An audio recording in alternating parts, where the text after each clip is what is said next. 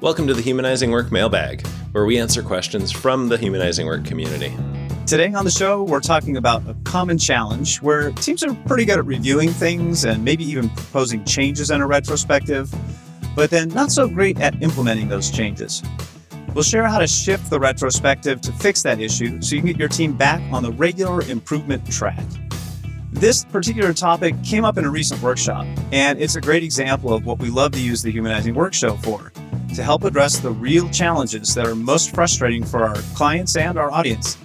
So if you're feeling stuck on something, really anything work related, let us know about it. Send us an email at mailbag at humanizingwork.com with a few details about the situation, and we'll share how we might think through your challenge right here on the Humanizing Work Show.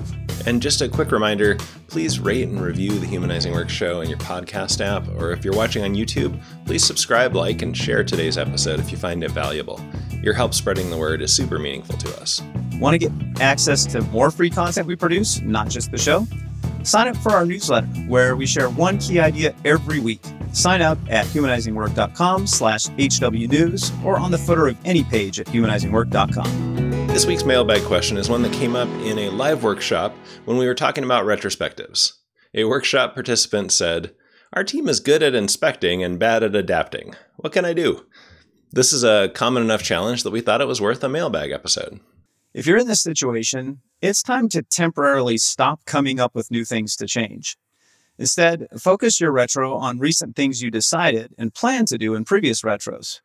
Follow the ORID process to reflect on those. ORID, if you haven't heard us talk about this before, is our favorite framework for structuring a group decision making meeting like a retrospective.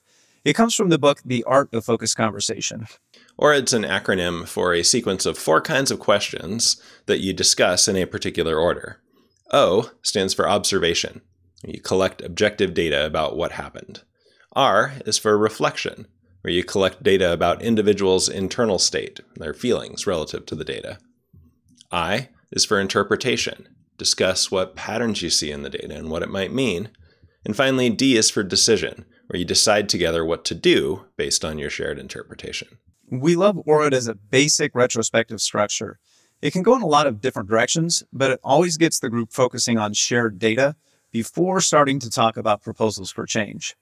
So back to this particular situation, if your retros are producing ideas for change, but not real change, have an ORID retrospective about that.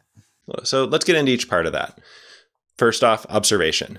Observation here will mean listing out what you plan to do out of the last several retrospectives, and objectively, without interpretation, without blame, what actually happened to those ideas. Maybe you did nothing. Maybe you started something and ran out of time. Maybe your change got stuck with some issue outside your team, or you didn't have authority to do anything about it.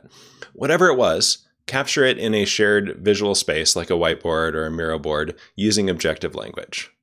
Reflection will mean collecting data about what was, say, frustrating or encouraging. What change did you most hope would stick?